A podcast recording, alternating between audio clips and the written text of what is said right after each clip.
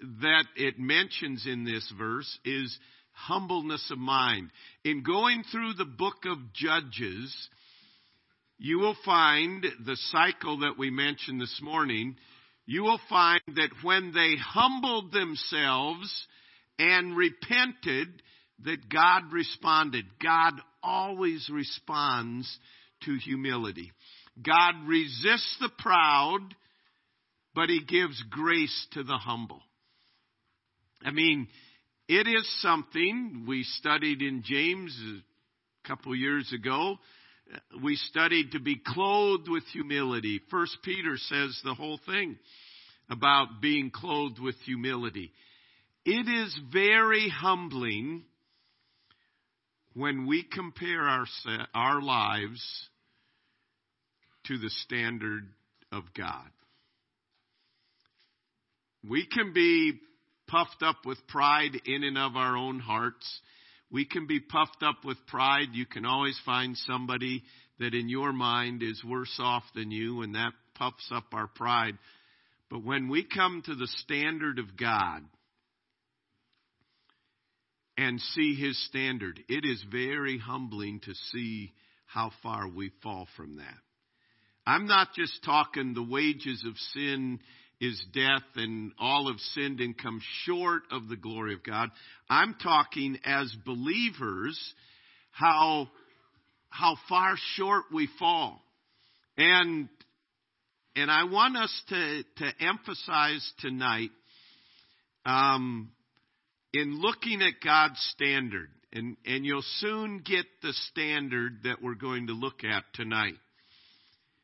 In John 13:34 it says, "A new commandment I give to you, that ye love one another as I have loved you, that you also love one another." In John 15 in verse 12, "This is my commandment, that you love one another as I have loved you." First John throughout the whole book, but let me just read a couple verses. For this is the message that ye heard from the beginning, that we should love one another as Christ loved us. John 3, 1 John 3:23. And this is his commandment that we should believe on the name of his son Jesus Christ and love one another as he gave us this commandment. And this commandment we have from him that he who loves God love his brother also. We, we know the whole law. you know, if, if we, if we got down this whole aspect of loving God and loving one another, you wouldn't need law. All the law and the prophets are contained in those two things. And he said, He that loves God to love his brother. Turn to 1 Corinthians 13. We're not going to go through tonight and look at the characteristics there. But notice 1 Corinthians 13. 1 Corinthians 13 and verse 1. Though I speak with the tongues of men and angels and have not love, I have become sounding brass or a clanging cymbal. And though I have the gift of prophecy and understand all mysteries and all knowledge, and though I have all faith so that I could remove mountains, but have not love, I am nothing. And though I bestow all my goods to feed the poor, and though I give my body to be burned, but have not love, it profits me nothing it lists some very um, worthwhile activities and to be commended for. But he says, it doesn't matter if I do not have love, it profits me nothing. Now, we're going to give tonight some characteristics of love. Love does not mean you just approve everything. It does not mean you just are gushy or or emotional. In fact, um, genuine love takes more life and and truth in us than we can ever find in ourselves. It has to come from God. This last week, um, one of the emails that I get, a newsletter type thing, in it, Paul David Tripp, in light of Valentine's, put out this list of love is. It really, when you think of Valentine's, you think of the romantic, emotional, that type of love. But let me just give some of these characteristics. And um, we will we will hand these out to you tonight when you leave, so you don't. They won't be on the overhead. Uh, you will get a hard copy of these when you leave tonight.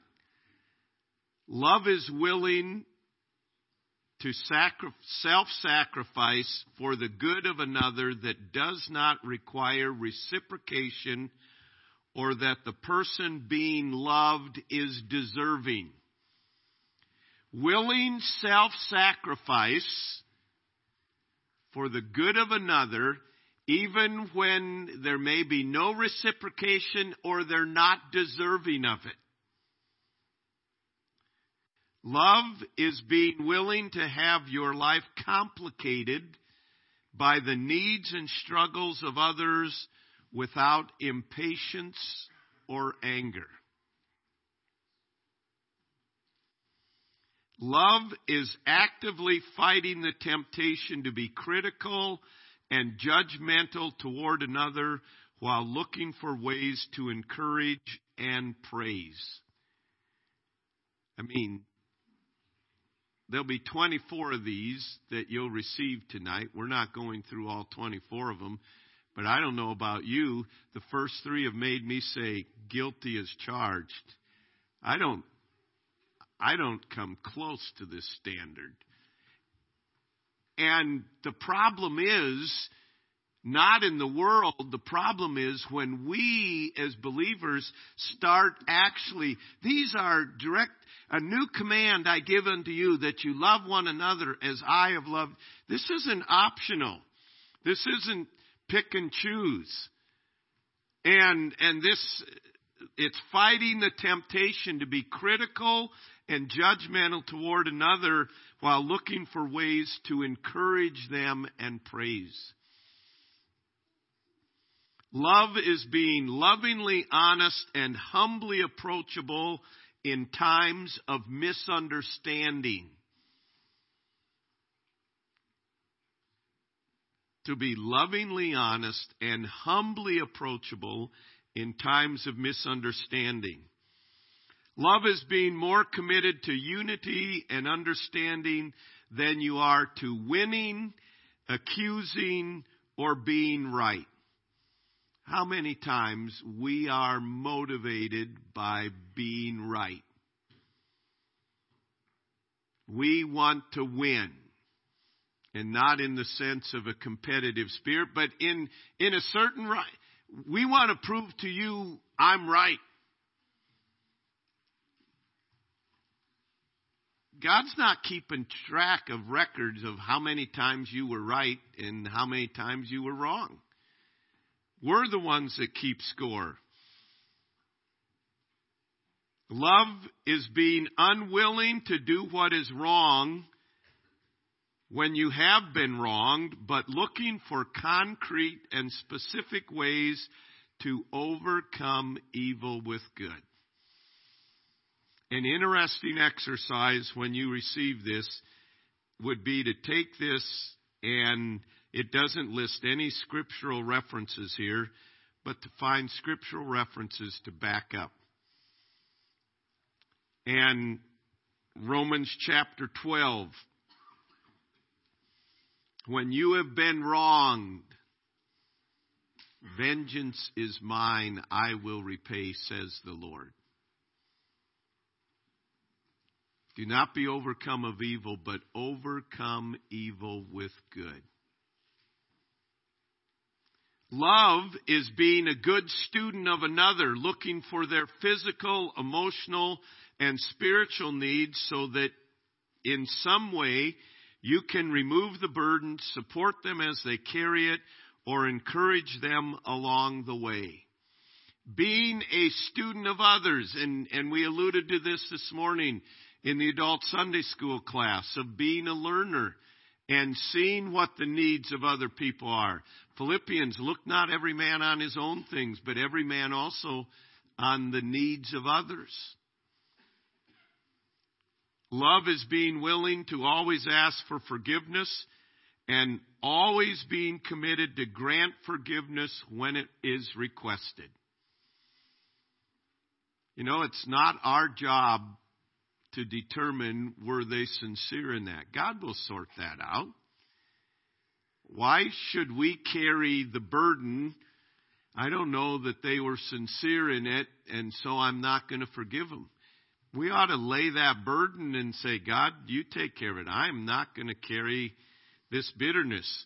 Love is speaking kindly and gently, even in moments of disagreement, refusing to attack the other person's character or assault their intelligence.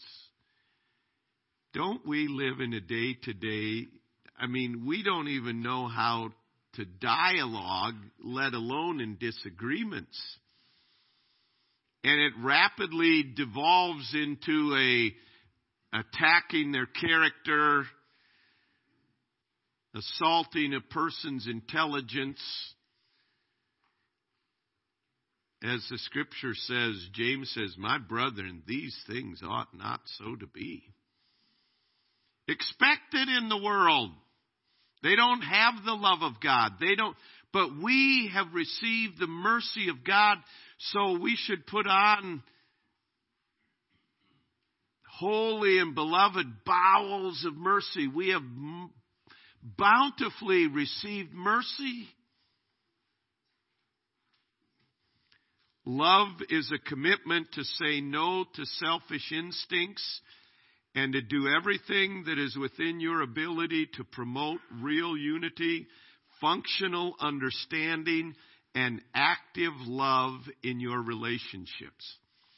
See, this isn't some, these, these lists, he put it out on Valentine's Day. This isn't some chocolate, syrupy, romantic thing. Not that there's anything wrong with any of that, especially the chocolate part.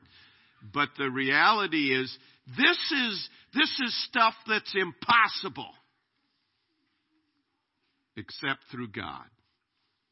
And it ought to drive us to the, child, uh, to the point of the children of Israel and in the book of Judges God, deliver me from myself. God, I cannot do this. And to humble our heart and mind and soul to say no to selfish instincts and to be active in our relationships to pursue love. Love is staying faithful in your commitment to treat another with appreciation, respect, grace, even in moments when the other person doesn't seem deserving or is unwilling to reciprocate. In the Sermon on the Mount, Jesus said, If you love those that love you, what reward have you? Even the unsaved do that. But if you love those that don't love you, love your enemies, bless them that curse you, Bless them that persecute you. I don't have it down now. Do good to them that persecute you. It's, that's when, when the other person is the most unloving, that's the opportunity that we have to show love the most. It isn't loving to respond when, when they're loving to us. I mean, Anybody can do that. But to have the supernatural working in us is when everything about us says no, but we say, God, would you bless them? See, And it begins in our prayer life. Love is refusing to be self focused or demanding, but instead looking for specific ways to serve, support, and encourage even when you are busy or tired. The key in that is love refuses to be self focused. They aren't doing this for me, and I think this ought to be, and me and I, and love is daily, and and number twenty four is the most important. Love is daily admitting to yourself, the other person, and God that you are unable to be driven by genuine love without God's protecting, providing, forgiving, rescuing, and delivering grace. In other words, I can't do it, God. And I need your grace. And every believer, every follower of Jesus Christ should continually measure ourselves to this standard of God's love. This is how God loves us. And, and to pray that God, help me to walk in genuine love. It doesn't matter how much of the Bible I know. If I don't have love, it profits me zero, nothing, nada, nil, zilch. It doesn't matter. And, and the sad part and the rude awakening that it comes in, in our lives,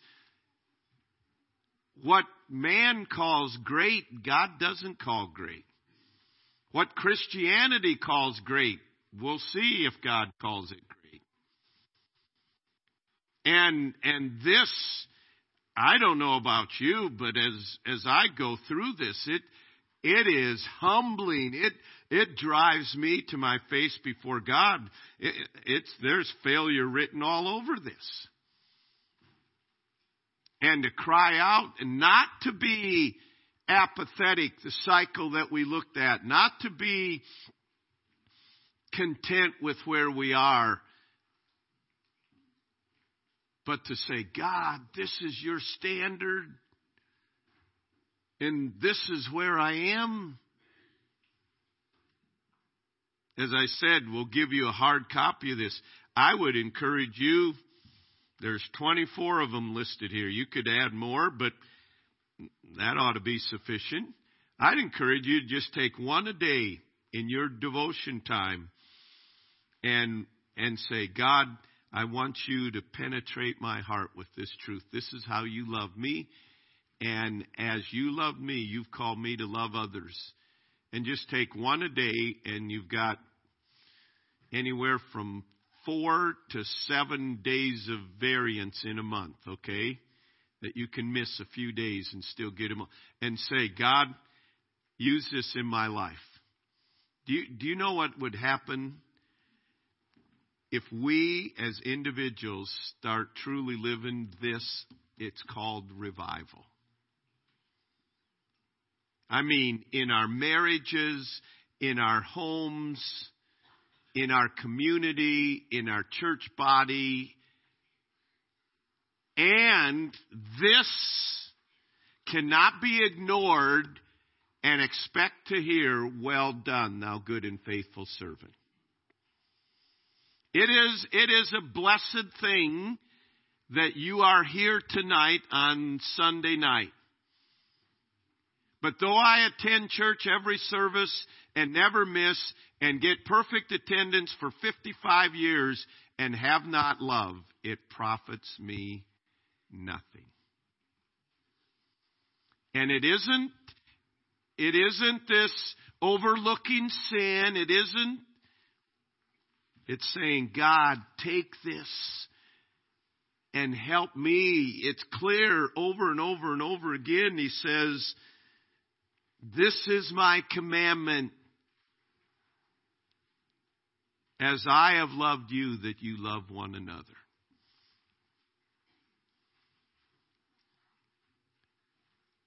This is this is what makes the difference between us in our lives just going through the motions. This explains why God allows certain things into our life. God wants to teach us to love. And, and He loves us that much that He'll put us in difficult things that we say, I can't do this. And He'll say, You're right. What are you going to do about it? I'm going to get bitter. I'm going to get angry. I'm going to. No, I cry out to God.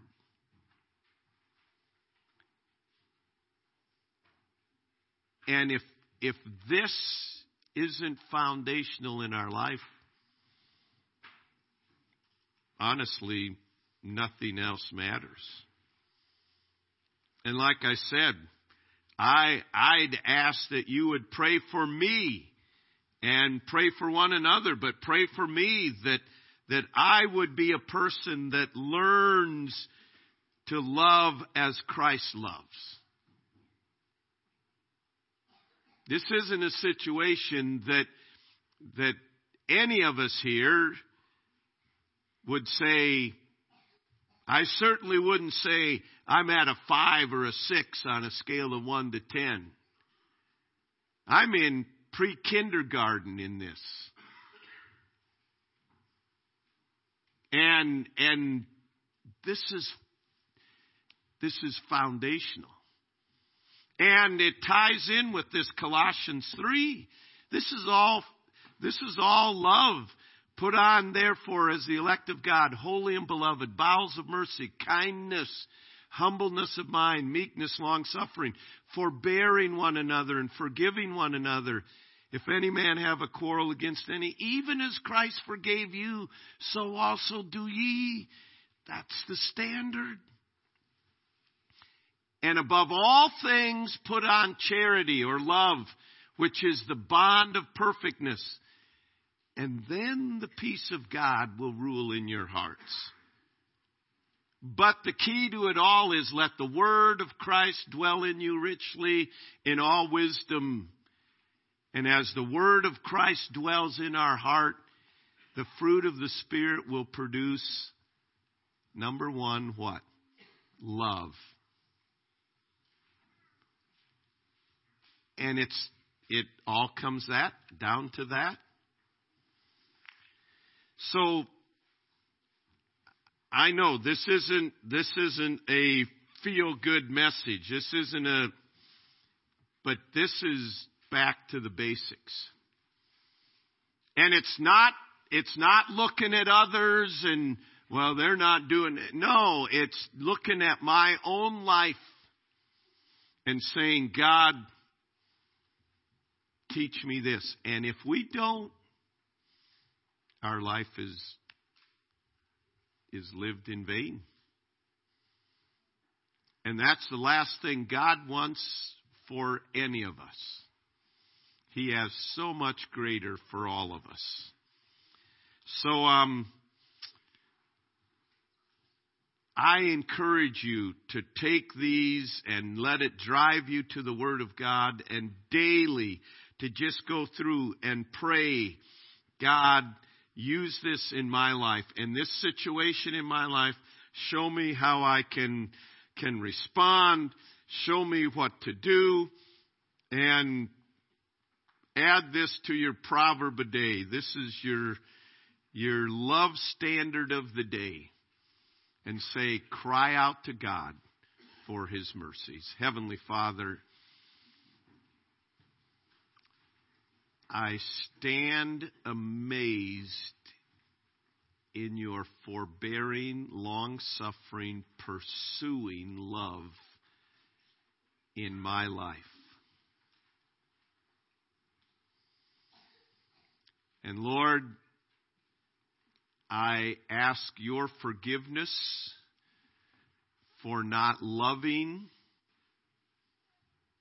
as you have loved me. And Lord, I pray that you would bring a revival of love for you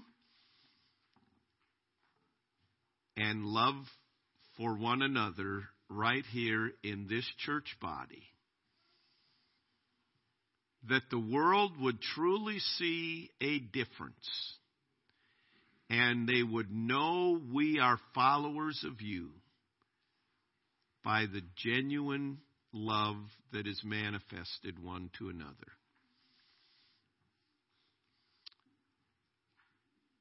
Lord, this is impossible for us. But whatever you have called us to do, you promise to give us the power to do it. And I pray that your Spirit would cause every one of us to realize the seriousness of this and that we would no longer wander in the wilderness of self centered, self focused, self love. But Lord, that we would come from out the wilderness and conquer the land that you have intended to, for us to live in and that your Spirit would produce in us love and joy and peace and long suffering and gentleness and goodness and faith and meekness and temperance. And may there be great joy individually and corporately as we take steps of obedience to walk in love. We pray this in Jesus' name with thanksgiving. Amen.